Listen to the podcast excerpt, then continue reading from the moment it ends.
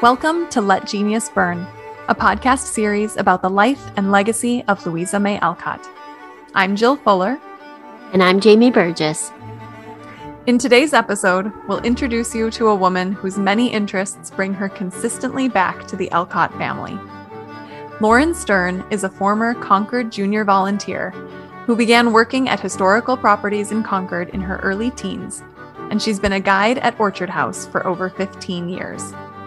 She also sews her own historically accurate dresses and performs historical dances around the country. Today on Let Genius Burn, we chat with Lauren about fashion trends in Louisa's time, transcribing May Alcott's letters at Houghton Library, and much more. This is Louisa in Style.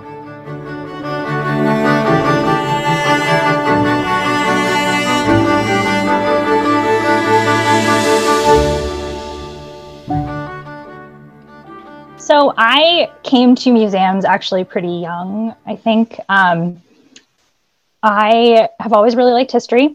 I grew up in the Boston area, surrounded by a lot of history, with a family that spent a lot of time going to museums.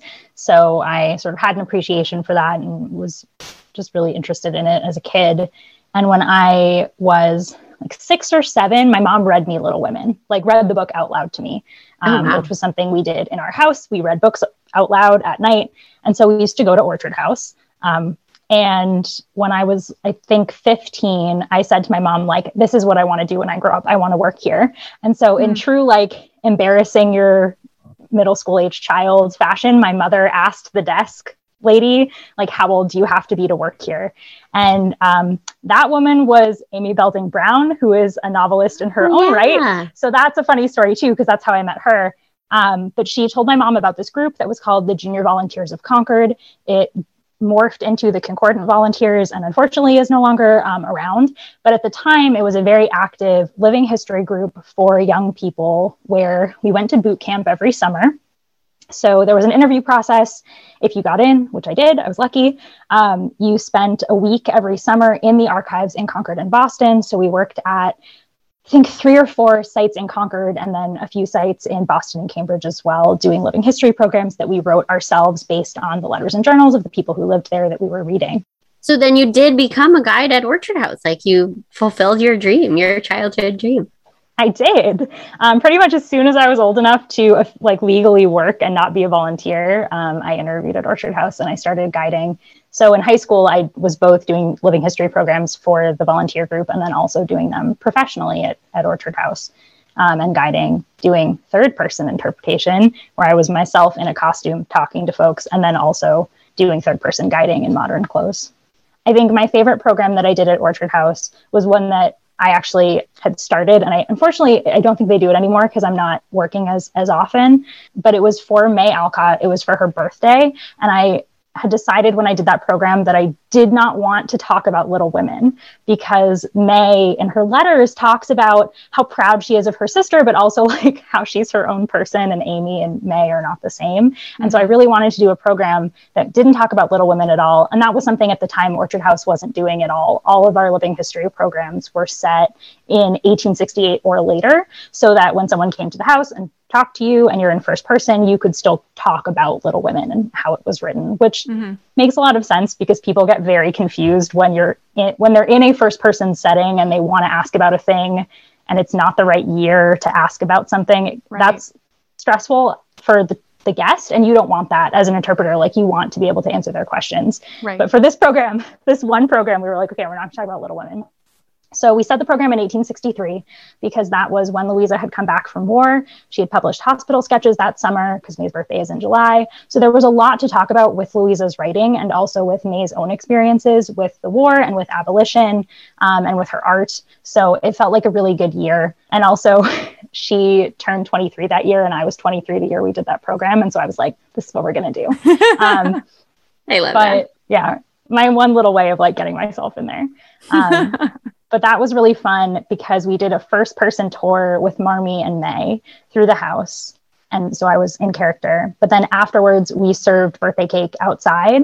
And Marmee would go out with the guests and like start serving cake, and I would change into my modern guiding clothes and come back out. And then I would do the rest of the conversation as myself mm. so that people had a chance to ask questions about what happened to May after 1863 and kind of anything they wanted to know. And that right. it was a very small group program. And so it would be like 12 people and me talking. And it was just really, really fun to be able to do both the first person and contextualize it at the end. Yeah, that's really a cool way of doing it. Now, I completely agree with you. Like, context is like my favorite word when it comes to history. So I, I yes. completely agree as far as doing the the third person interpretation. I do think it's so important to be able to talk about things that and to have the vocabulary for things that otherwise you just don't have. And so it sounds like we're kind of on the same page on that one. But I just love hearing that kind of perspective. Um, and I love that mashup. That's kind of neat to be able to do it both ways. I think that's really helpful for guests. Yeah, I think as a guide, one of the things that I find most challenging, and Jamie, I'm curious if your thoughts on this, is that balance between being a guardian. It's not just a guardian, you are a guardian of the collection, you are a logistics professional because, you know, especially in the summer when it's really busy, pre-plague dealing with like fire safety laws and how many people can be in the house at one time and like making sure that your group is moving at a pace that's not going to mess up everything else that's going on around you and everyone else who's trying to experience that space with the sense of welcoming and home and warmth that we really want to evoke because from readings about the Alcotts, that's how it was when you went to visit them. That's what their home was like. And so trying to give people that feeling in that sense while also maintaining kind of all the other things that you have to do i find to be um, quite challenging like really interesting and i enjoy guiding very much but like that is a super challenging part for me yeah i think tone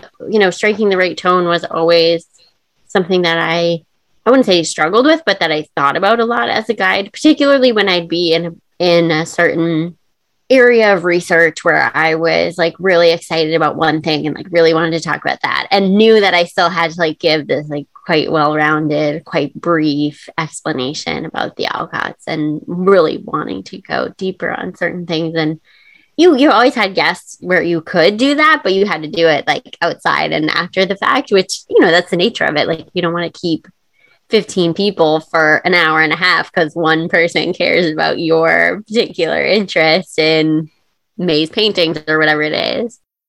So, can you guys share some stories? I have two Orchard House guides on Zoom with me right now. This is a dream come true for me. So I'm trying to think of a story that's like appropriate. There's stories I was say, is this on the record yeah, okay. or off the record? This has to be something that can be on the record. so this isn't a story, I guess, about how like Orchard House has meaning for a lot of people, but I was doing a living history program for kids. We tend to do those in the morning. So I was at the house early uh, before opening because I was getting ready. And Jan, who's the uh, executive director, was there with a crew of some kind, and they were doing stuff in the house, which ha- like that happens. They do it before or after hours, so they're not interrupting the normal flow of the day. And I was getting into my 1860s gear and doing my hair and putting in my contact lenses and getting myself ready for my program. And I was working with a couple of, of other people, and they got there.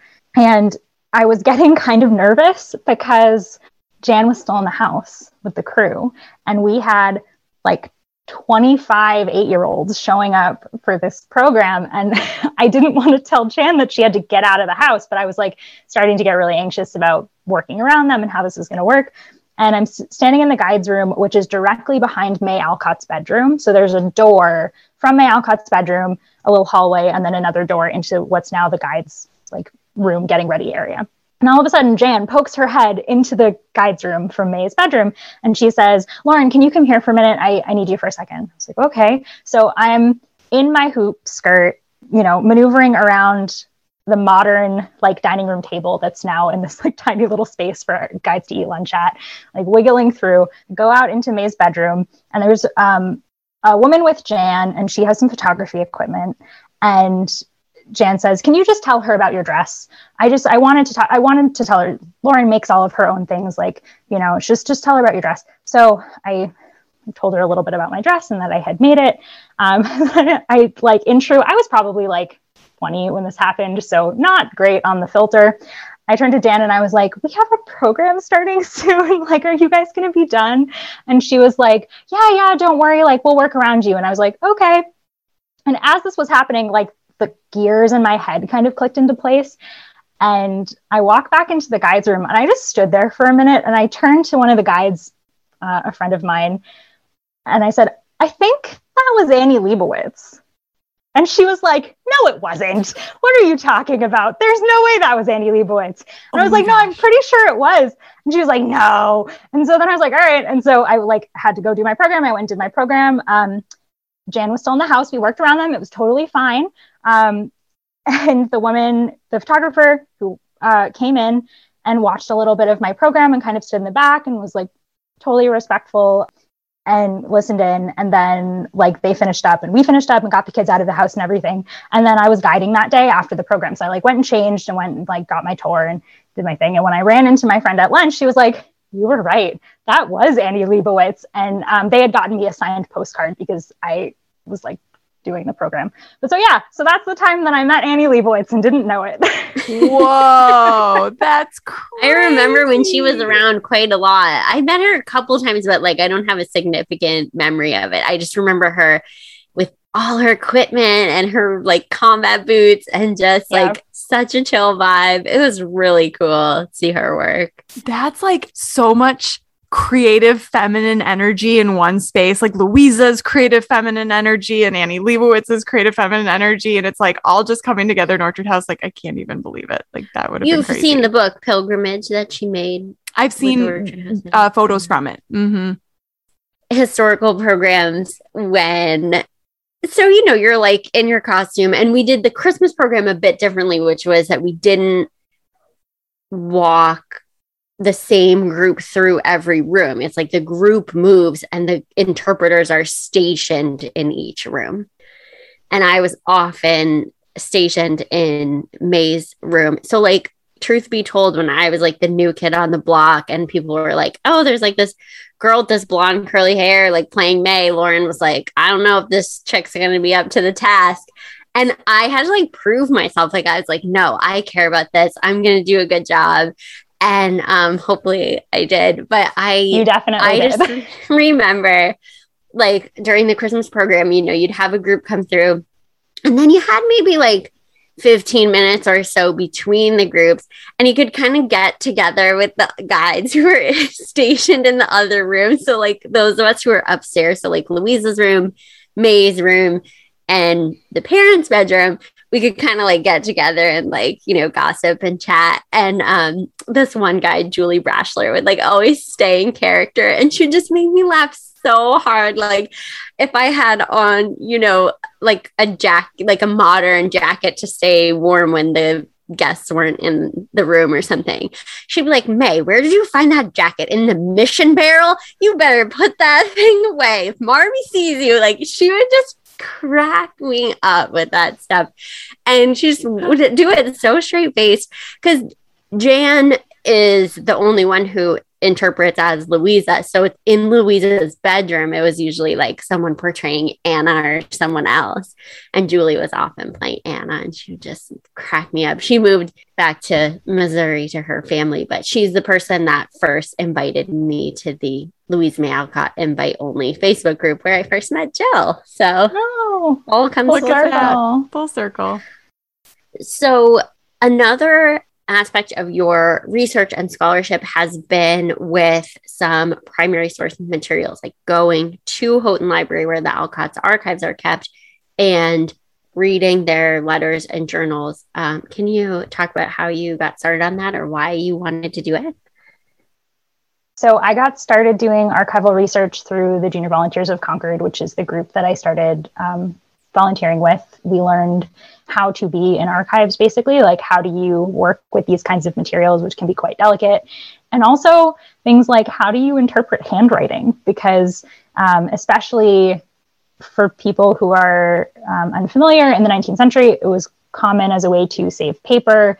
If you were sending a letter, for example, to write crossways on the paper. So you would write, you know, horizontally the way we would normally write on a piece of paper, and then you would turn the paper 90 degrees and you would write again. So the text is all interlocked. And that is quite difficult to piece apart if you've never seen it before. So, just kind of learning how to approach documents, how to approach things like that. I got a lot of really good instruction from archive professionals uh, in that group. And the main archives that I work with for the Alcotts are Houghton Library and the Concord Special Collections. Um, so at the Concord Library, and then there's a National Park Service site that has all of the Alcott collections from when they lived at Hillside, now Wayside, because that's a National Park Service site. Um, mostly the NPS collection has uh, like Beth's letters, um, Lizzie's journals, and stuff. So that's really interesting and helpful for understanding what their sort of younger lives were like. Um, but May was quite young. So May is my main um, sister of interest, but she was quite young when they lived at Hillside. So she wasn't really doing a whole lot of writing, but she does have some journals and like small drawings and stuff that she that she did as a kid. And then her most of her writing is at Houghton. So that's primarily where I've been for that. Um, and a lot of the writings of her contemporaries from other families in Concord are at the Concord Special Collections at the Concord Library. So I always try to look at as many perspectives of the story as I can. And so that's why I go to the library as well. So, what exactly about May are you researching right now? What are you looking for? Or just is there something like a particular research question you're looking for? Or so right now I'm actually focused on transcription. So when I was doing research on May in particular, I read a lot of her letters um, and journals, and then I took my I took notes on them and what I was reading, and that was kind. Of, and occasionally I would write out a quote or something that I wanted to remember, try to memorize to do first person interpretation. But for the most part, I was reading these things to learn from them, mm-hmm. and my dream is to be able to see an annotated selected letters and selected journals for May the same way that we have for Louisa, because when mm. I was just getting started in museums, I actually got quizzed on Louisa's letters and journals. Like part of that boot camp I mentioned was we had to read certain chapters every day, and then we would have to take a quiz on them the next day. So um, I'm those sources are so central to my understanding of the Alcotts and of history, I'd love to see more people be able to encounter those sources because I was talking about sort of different perspectives. May references a lot of people by initials only. She references stories in an offhanded way because she's writing to friends. She's talking about inside jokes and things that happened with her friends. And I have gone back and read the letters by those friends and their journals, and you can kind of piece together what it is that she's talking about. And so now I have a document going where I'm transcribing and annotating. So I'm transcribing out May's letters and then annotating them with all the background information of who these people are that she's talking about and who the initials stand for and what the events are that she's referencing um, on and off as much as I can. Wow, that would be incredible. Like that, I mean, that'd be an incredible thing for scholarship to have because, I mean, we don't have any other published source from any sister. We only have Louisa's.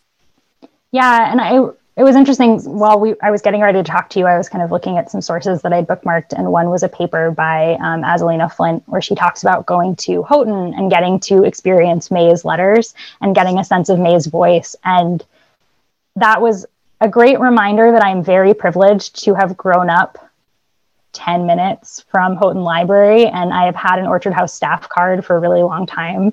So I've been able to go do that archival research, and I, I want to make that more accessible. I want to open that up to more people. And you know, there's still, so now there are recent, very recently two books that have come out about May, which after, you know, years and years of being an Orchard yes. House guide, and at the end of nearly every tour being asked, like, where can I learn more about May? Is there a book I can buy? And you wish that you had like a $30 book to just hand the person and be like, this is the one. There was forever the Caroline Ticknor biography, uh, biography in quotation marks of May. It's more of like memoir kind of compilation. Yeah. I guess it is called May Alcott a memoir. Let's it is, yeah. Let's call a spade a spade. It says frankly what it is. It is not a biography, um, but it is uh, from 1926, so well before like established standards in biography, kind of the way that they exist to us now. And so it's yeah, kind of gossipy and anecdotal, and just like you don't know what is what in it. Is it real? You know, whose stories are these, etc. And then now, just within the past six months, there are two new books about May. One is uh, particularly focusing on her art, and it's published by a university press. I don't think it's going to be the kind of book that you know is easy to access outside of a library and then the collection which is called the forgotten alcott which you know many very prominent alcott scholars have contributed essays to this book and I'm, i really can't wait to look at it um, but again a lot of it is like literary criticism or um, you know comparing may with you know portraits of her in alcott's fiction and so on so um, I still think it's interesting that, you know, you have the other Alcott, which is a novel about May, and the forgotten Alcott, and, you know, these still these ideas about May that like she's been so like cast aside. And when you read how she writes, like she is the star of the show. And when you're oh, yeah. at Orchard House, she's absolutely the star of the show. Like Louisa Who, everyone is just like May, May, May. So it's you know, it's just funny how she kind of gets like relegated, and you're like, no, when you're in it, she is not relegated at all. Yeah, I think one of the things that drew me to May initially and has kept me in love with her writing is a it's totally unfiltered she is not writing to be a writer she's writing to tell her friends about her day or apologize because she's worried that she wasn't nice enough when they stopped by to visit. That's a really sweet letter. Um, and she is sort of writing accounts of the balls that she went to and like the things that she's doing with her friends and the drinking song that Louisa wrote for her group of boys from Sanborn School that used to come and visit and they drank all of Bronson's root beer. Um, yeah like they're just they're so fun her letters are so fun um so part they of it really is how are. vibrant yeah how vibrant her voice is and then part of it for me too is she was I mean, Louisa talks about this, and you guys talked about it um, in the last season of the podcast, that she was sort of sheltered or too young to understand a lot of some of the early family struggles that Louisa and Anna were much more involved in or much more aware of. And so she has this kind of joyous disposition that really shone at Orchard House, I think, in particular. And she you know shares that in her letters and other people share that in their stories about her and having not only her own writing but all of her contemporaries writing also talking about her to give a little bit of a reality check on some of the stories is really helpful and that makes her a joy to read and someone who comes off the page like her voice just kind of sticks with you and she feels really alive and that makes it much easier to interpret the history honestly you know, just like each of the March sisters has their personality and kind of profile that people identify with, I think in any real family, everybody has a role. And May's, I personally think, was the I am going to be sunny and make you feel that everything is going to be okay, even though we're all worried. Like she's, it's not that she's not worried. It's not that she's not aware that they don't have money. It's just that her approach to that is I am going to power through by smiling and teaching dance and painting things I can sell and teaching art lessons. And just she, I think, fit in in a way that Louisa didn't always feel like mm-hmm. she did into sort of the more mainstream society around her. And so she was That's able to to leverage that into supporting herself into independence, financial independence in some ways, because she was able to take on this role. And um, she had friends in the very wealthy Brahmin families in Boston who she would, you know, be invited to go stay with them and, and kind of live that life. And um, it wasn't, I don't think of it as being sort of like worse or better than Louisa. It's just a very different experience of the world. Sure. And I appreciate but it's important for yeah, you know, our readers and listeners to see that additional perspective, I think for sure. And I think. May, like you, just like you said, you know, she fit in better. She conventional femininity came easier to her. She definitely never felt the way Louisa felt of like, am I womanly enough? I don't mm-hmm. think that that was a question that May ever had. Like she was at home in her gender and in her body and and and used it and embodied it. I mean, had no problem being soaking wet in a muslin dress walking through Concord. Yep. Like she had the figure. Yep. We know uh, Daniel Chester French writes like she was, you know, she was tall and beautiful and didn't have those questions. So I think, you know, when she was when she loves fashion. Yeah. She was thinking about the question of getting married. It was probably a question of when and not if. And Louisa was like if and then no. yeah, I think their trajectory toward uh, on relationships is really fascinating.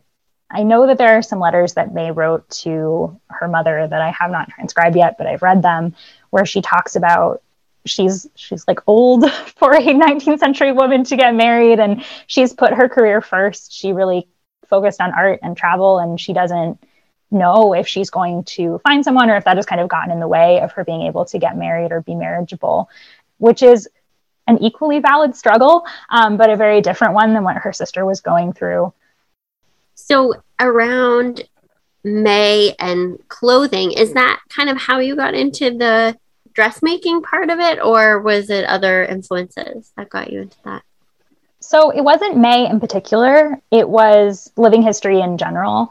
So one of the things about being a volunteer as opposed to staff at Orchard House, if you're a staff member, they they do have clothing that you can wear when you do living history programs that are provided.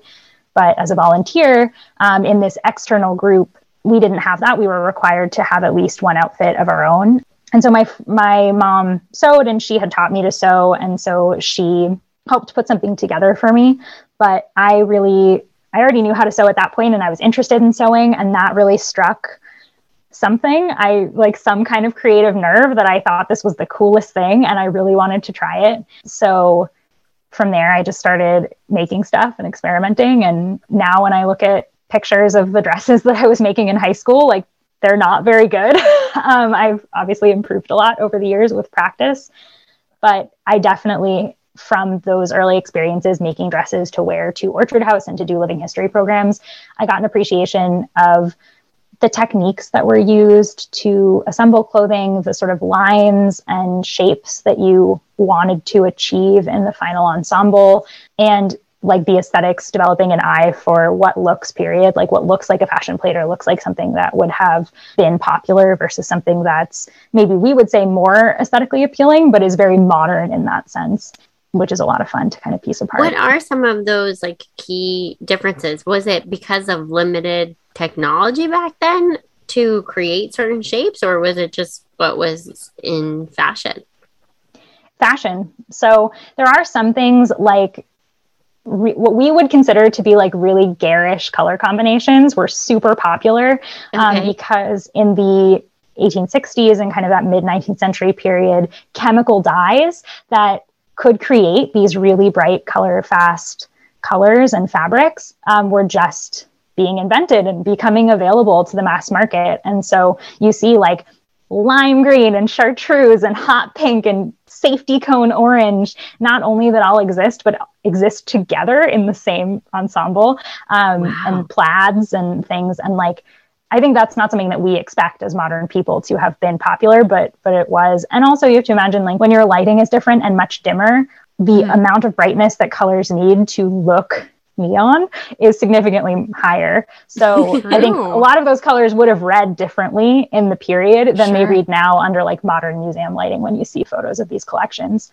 But never thought of that. Yeah. That's true. Yeah. That is so interesting. When you look at black and white photos, you think, oh, that must have right. been, you know, right or like you go to you like go to colonial colors. williamsburg this isn't like fashion but you know you see like some of the yeah. wallpaper the paint it's like bright green or whatever but yeah. i never thought about how that could be tied with like the lighting and things like that too or it would have looked mm-hmm. very different at night than it does during the day hmm. yes you see these like oh, really incredibly bright colored ball gowns and when we're talking especially about like mid 1860s at the height of the crinoline era like the largest possible skirts if you're going really fashionable now there's this one dress that comes to mind that's like bright safety cone orange and now we look at that and we're like what are you doing? This is a pumpkin. But in the period a that was the height of technology. You are wearing new science when you wear that dress. And in a dimly lit ballroom with gas lighting even the brightest possible gas lighting like that's not going to look like a safety cone. Well they didn't have safety cones at the time but like that's not going to look bright mm-hmm. and garish the way it does to us in the you know very brightly lit photography studio where that is being photographed for the museum's online collection. Right. so it really does like that context really matters. Context. Yep i was just going to say that. Yep. yeah context yeah. matters. Mm-hmm. Always always. Yep. And in terms of the shapes that's totally fashion. So okay. you know the round, sort of slope shouldered silhouette, which was considered very fashionable for both men and women in the sort of mid 19th century. We'll call that 1840s to mid 1860s range. That's what was fashionable in that period. Whereas if you look earlier, if we look at sort of when Abigail and Bronson were were young, those federal era, like 1810s, 1820s silhouettes are like very columnar in the kind of classical okay. revival period. You've got that kind of Roman Roman column look happening with the dresses and the high waistlines. And then transitioning into the 1820s, they get a little bit more A-line, a fuller skirt at the bottom, but it's still like quite long and then sort of exploding large hats at the top. And then it shifts again into triangles in the 1830s, where you have this like triangular shape with very big shoulders and very large sleeves for women and also quite large shoulders for men on the coats into a narrow waist into a wide skirt. Again so you have these like hourglass double triangle things happening. Um, and then you get into that sort of rounded oval look by the mid-century. So all of those shapes and how you build them out of fabric and get that three-dimensional structure ties together. What was the connection there? So you were saying like the height of the crinolines like the biggest possible skirts was there after the civil war kind of what you i guess what i would expect is that everything kind of subdued i don't know i'm just thinking like like leading up to the pandemic it was like we were kind of going back to like the you know early 2000s crazy looks and now i go into stores and everything looks like it's from prairie and i'm like what cottage core so i just think we're all in sweatpants I just now. Think that, you know, we don't even have fashion. Post Civil War, I don't know with limitations on available materials and stuff or what or did it still kind of keep getting bigger and bigger? Great question. I love Too fashion because no, no no it's great. I'm trying to decide in what order to answer things. And then i have a small rant about why i think prairie dresses are coming back in. We can get to maybe if you want at the end. But um yes i do. Yeah. So the thing that I love about historical fashion and the thing that I love about historical dance is that any of these aspects of history, especially material culture, as you dig into it and you piece it apart, you're looking at history at the past just through a specific lens. And so, like, we were talking about chemical dyes and how really that's science. And you see the same thing with crinolines because what started as a lot of skirt, you're wearing many petticoats to achieve this shape becomes sprung steel, which was a new invention. You're hitting the mm-hmm. industrial revolution. Like this lightweight thing that allows you to make these giant shapes is new. And the fact that it's now mass market and affordable is brand new. Like that's exciting. So you see this reflection in what's going on in the culture in the clothes, just like now everybody is in sweatpants. Like it's the same thing. It's just maybe a little less glamorous. Right, right. So um, hey, we have um, glamorous sweatpants nowadays. I mean, there's lots of different designs. that's true. We have rhinestones on our sweatpants. Right. You know, your ways to tie I it. like it. no comment. No comment. I mean, I, I, have a closet full of 19th century dresses next to me, so I'm not the one to ask about sweatpants. Um, I work yeah, from so, home. I'm the one to ask about sweatpants. Good but yeah, so in the I said the height of crinoline because in my head I was I'm thinking about shapes, right? And mm-hmm. if we talk about crinolines, actually there are multiple shapes of crinoline. Like what the ideal shape was that you were trying to achieve changed. So in the 1840s, it's coming out of the 1830s. You're still in petticoats. It's a more A-line, like more triangular shape. It's rounded, but it's like, you know, narrow and goes big. Once you start getting sprung steel, once you start getting cage crinolines, um, which are rows of boning, rows of hoops. Mm-hmm that are attached usually with tapes or you can do them with ribbons. Um, they're quite flexible. They're very easy to sit down in. I get that question a lot. That they're quite bell shaped. So you start wide, like right at the top, and you're coming down mm-hmm. and making this bell shape. After you get past the very mid, like end of the Civil War in America, mid 1860s, the shape shifts again. So it doesn't go away. The skirts stay big, but it shifts towards the back. So you get um, more oval shaped hoops. Ellip- they're elliptical hoops, is what they're called. Where and sometimes you would have the addition of a small bustle pad at the back to kind of support that over your bum. And that uh, shape with it has volume in the front, but most of it is shifted towards the back. So you see that in later 1860s dresses. And by the time we get to the early 1870s, like when May was in France or May was traveling in Europe, we're into bustles, which is where pretty much mm-hmm. everything is shifted towards the back. And at the beginning of the 1870s, you still have some fullness in the front and then fullness around, and then just like oodles of trim and pleating and ruffles and all bows. Butt bows are like my favorite thing in the entire world, and the 1870s are the best for butt bows. Um, you get you know bows and all sorts of things on the back.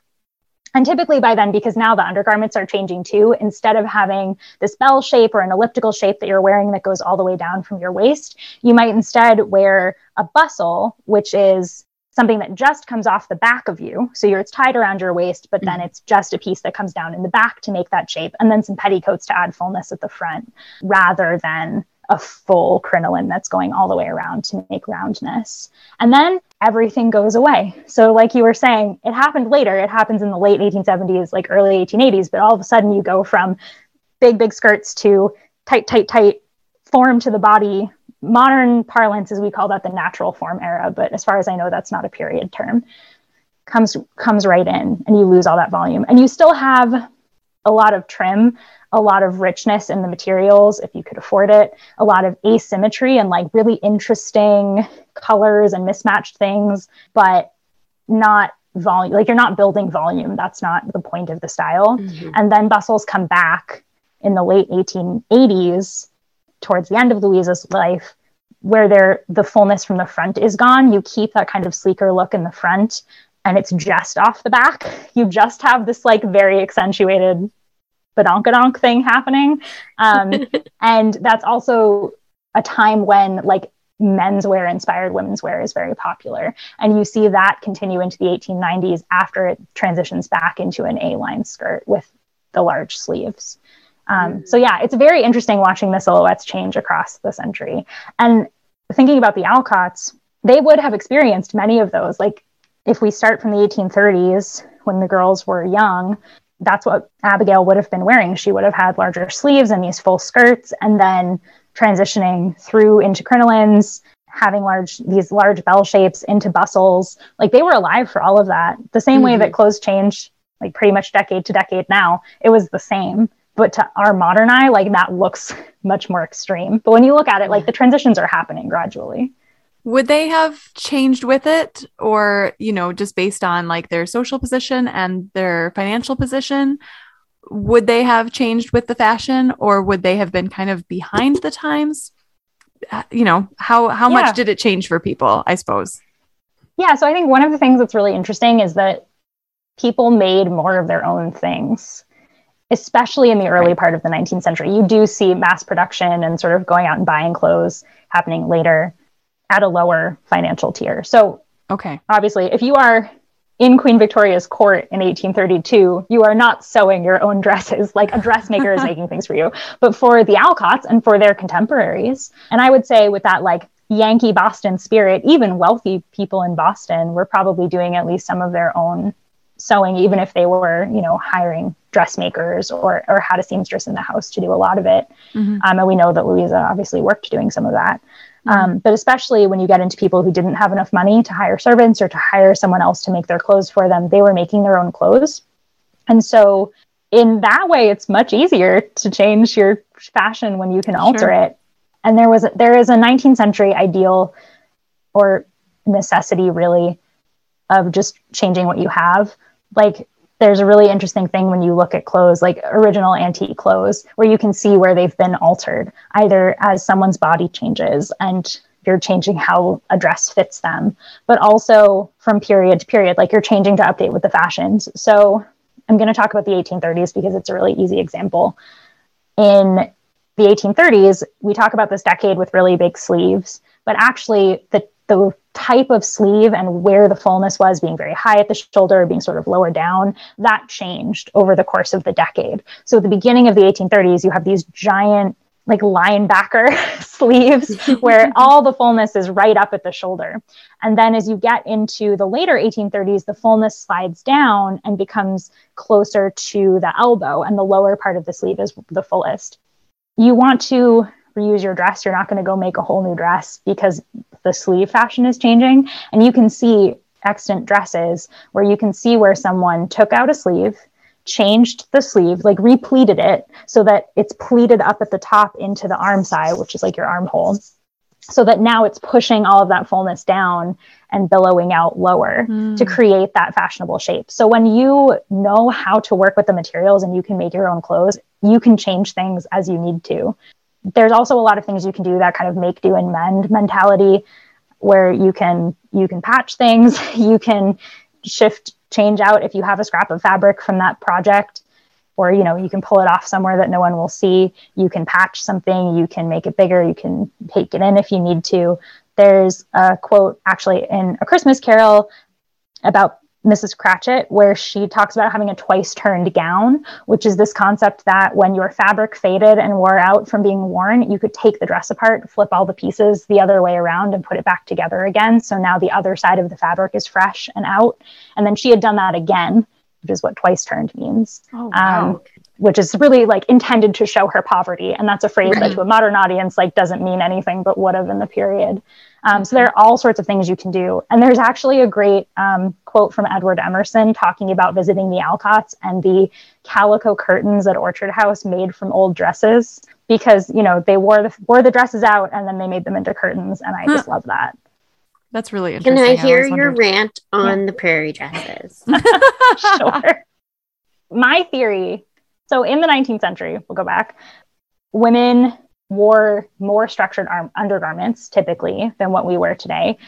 In the mid 19th century, they were called corsets. So if you're getting up every day and wearing a corset, which I have done, and you're going to go out and work in it, you don't do what in modern day is called tight lacing, which is wearing a corset and tightening it more than your body wants to be tightened into it to intentionally narrow your waist and train your waist to stay that way. That's not how a corset was worn when it like imagine it's a bra it's just there's just more of it like that's what a corset is um, it offers back support it makes the weight of your very heavy skirts that you're wearing go more evenly around your body, distributes that, takes it off of your actual waist. So instead of this cutting into you, it's distributed over a structure. Um, so it does a lot of things and it also supports your bust if you have one. But from a like fashion perspective, the benefit of a corset is your body, your weight can fluctuate and your actual dresses will look the same because the dress is made to fit over the structure. So even if you're like a little bit, you weigh a little bit less, and so maybe your corset is a little bit tighter, or you weigh a little bit more and it's a little bit looser, like for the most part, because your dresses fit over this like very smooth structure, you can still wear your clothes and everything's fine. And those like small weight fluctuations don't impact your clothing as much. Now we don't have that, which is fine. There's advantages to that too. But my theory on the prairie dresses is that we've all had a little bit of a COVID weight gain. And so suddenly these like flowy, loose fitting garments that don't pinch us, don't remind us that we've gained any weight, don't make us feel bad about our clothes not fitting anymore. And also like look really fun and kind of return to nature and all of these other things that are going on in the cultural zeitgeist. But that like fitting over maybe suddenly unfamiliar bodies, I think is one of the advantages of prairie dresses. So that's my rant on prairie dresses. It's really about corsets. The fact is that you're it's not wearing the right undergarment to like support the dress. It's just kind of like flowy and loose and like not. No, really prairie dresses fitting. are supposed okay. to be flowy and loose, but I okay. think like like if if I so like I so I'll be honest, I've had some things that I've tried on to go back to work that haven't fit the way they used to, and that's very upsetting and I don't like it as a modern person. I worried a lot about putting my ball gowns back on because I haven't been to a ball in 2 years at this point. And a few weeks ago, I wanted to put on a ball gown to make a TikTok. Whatever, it's 2021. like, yes, things have happened. Own it. And so I did, and it fit like everything fit fine because fundamentally when i put my corset on did i notice a difference in how everything fit like yes but for the most part like there wasn't enough of a difference where it impacted anything because everything fit over that shape that already existed right and, well, and the corset like, can be know. adjusted in ways that mm-hmm. our clothes are not made to be adjusted your zipper yes. and your button zips and buttons in one way and that's it you know, right. And I can change the lacing on my corset as much right. as I need to. Exactly. Yeah. Yeah, absolutely.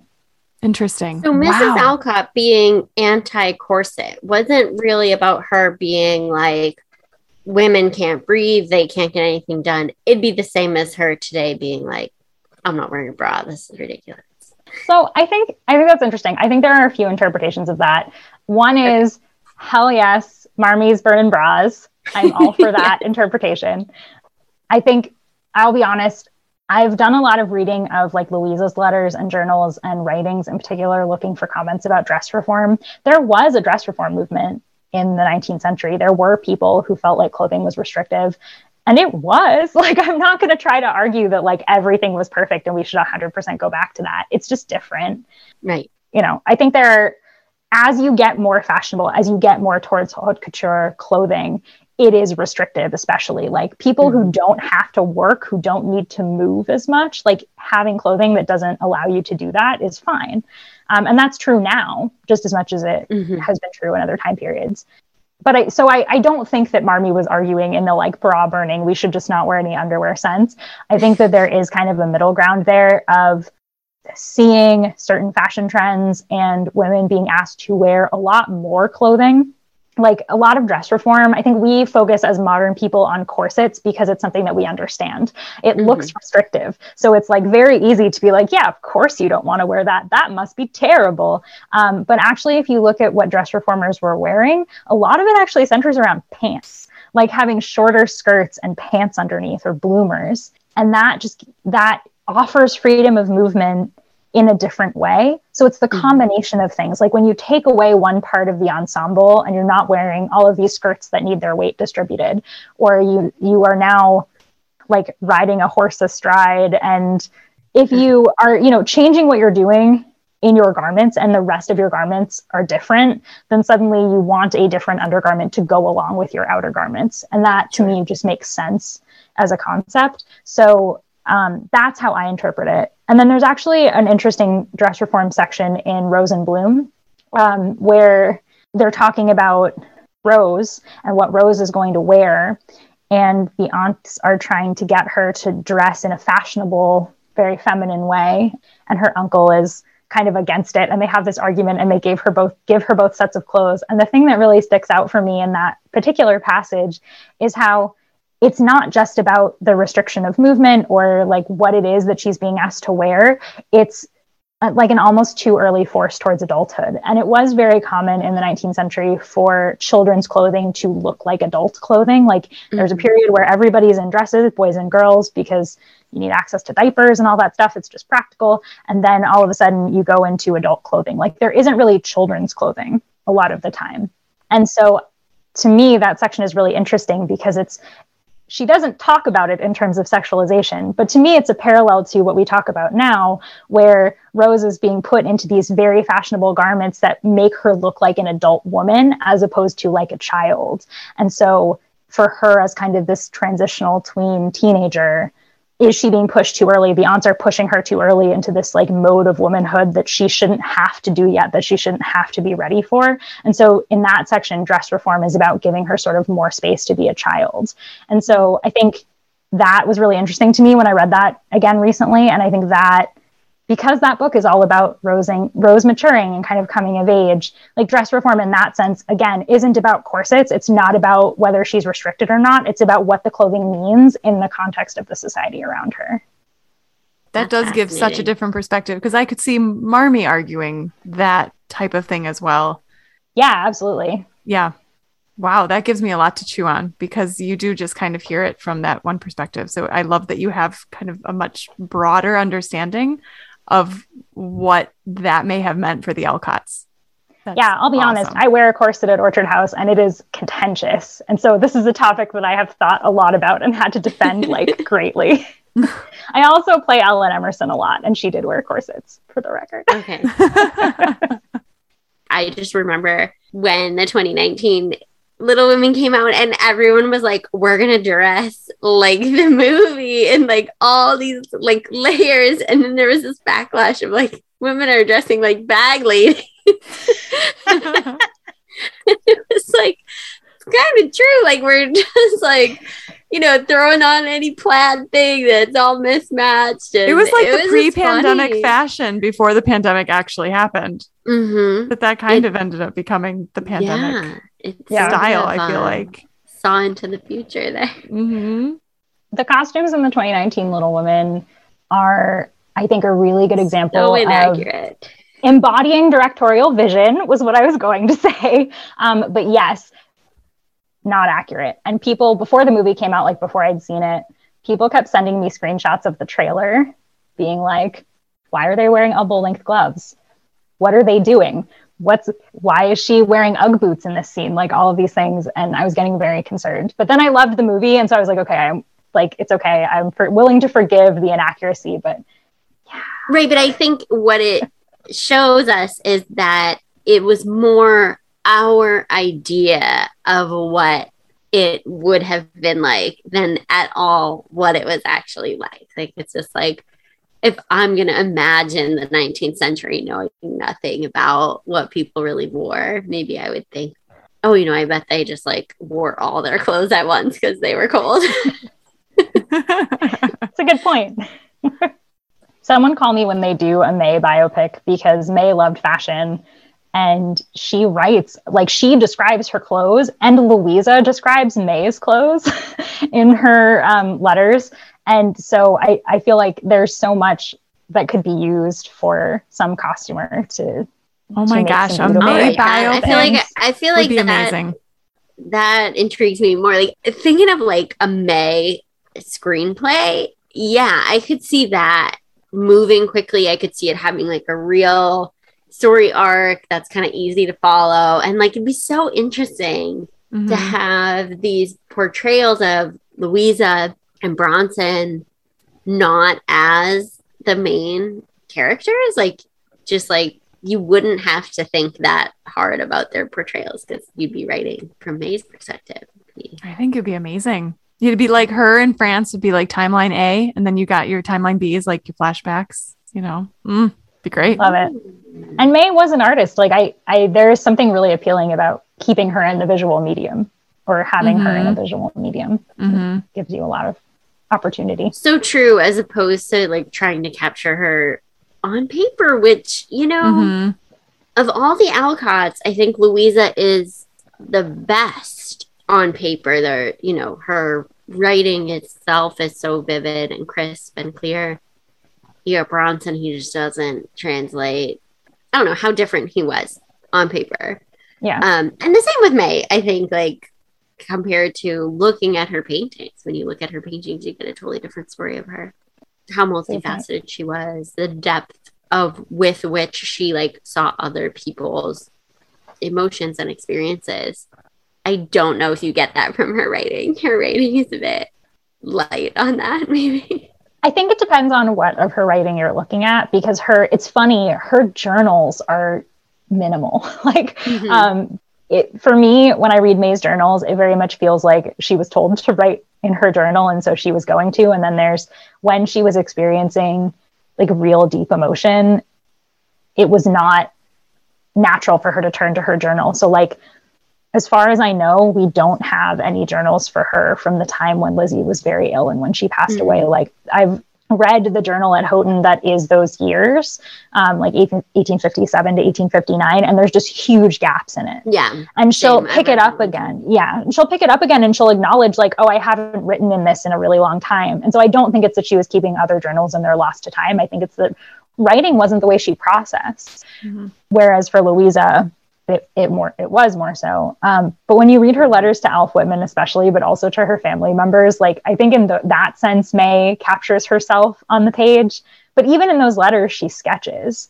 Like she, when she was in Syracuse at, um, teaching at the asylum, she sketches what the asylum looked like and all of these components that she's trying to describe. She includes as illustrations. I remember some someone at Orchard House told me that when Madelon Bedell came to like talk about her second biography, her second half of her biography that Yes. you know remains to this day unpublished, that she said to everyone like, "You're looking in the wrong places. You know, there are letters that I've read that explain everything." It sounded like she was implying Anna's letters, which hmm. Anna's letters, you know, are very detailed and especially as the rest of the family was old and dying, Anna was still writing a lot. So you do get filled in, I think, on certain parts with that. But uh, I still kind of wonder about that like cryptic description that she gave. Like, you're looking at the wrong places. cool could you have finished your biography? or told us what those places were, and then we could written it them. down. yeah, yeah, the legendary aspect of Orchard House, the the cryptic stories that yeah someone exactly. else has to go discover. Yeah, exactly. That there just yeah. is so much more to discover.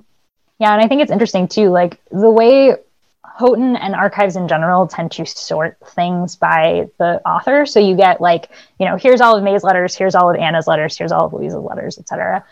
And you don't really get a sense of any story until you put all of those perspectives together, or at least that's my take on things. And so, like, reading Anna's letters in parallel to reading John Pratt's letters, her husband, like, you get a very different sense of their married life than when you're only reading one or the other. So there are things like mm. that that I think are harder to do with May because not everything is in one collection. Houghton has John Pratt's letters.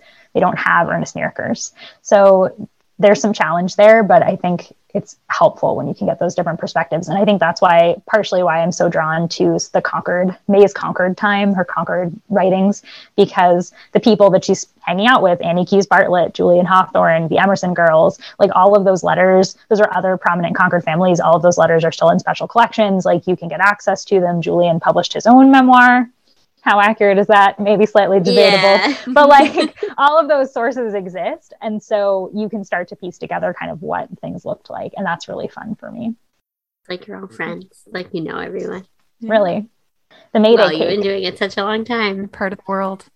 I sound, I think, a little bit like the librarian who's been locked in the room with the books too long when I give tours occasionally, or someone will ask me a question and I'll just be like, yeah, let me tell you this story about May and Julian and the lily pads and like go off on wacky tangents. But I appear to be entertaining people. And so no one has complained yet. So I think we're good.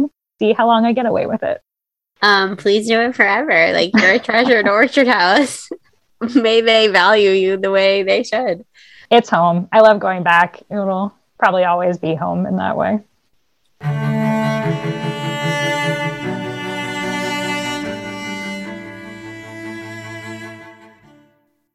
See you next week for Louisa Through the Ages, our conversation with Daniel Shealy. Dr. Shealy is a preeminent Alcott researcher and scholar, and he worked on compiling and editing Louisa's letters and journals for publication. We talk with Dr. Shealy about the books he's written and his most exciting research discoveries. For more about Louisa, follow us on Instagram and Facebook at Let Genius Burn. If you're enjoying the show, please give us five stars on your podcast app. Reviews help us find new listeners and new fans for Louisa. You'll find more information, including the resources used for this episode, in the show notes and on our website at letgeniusburn.com.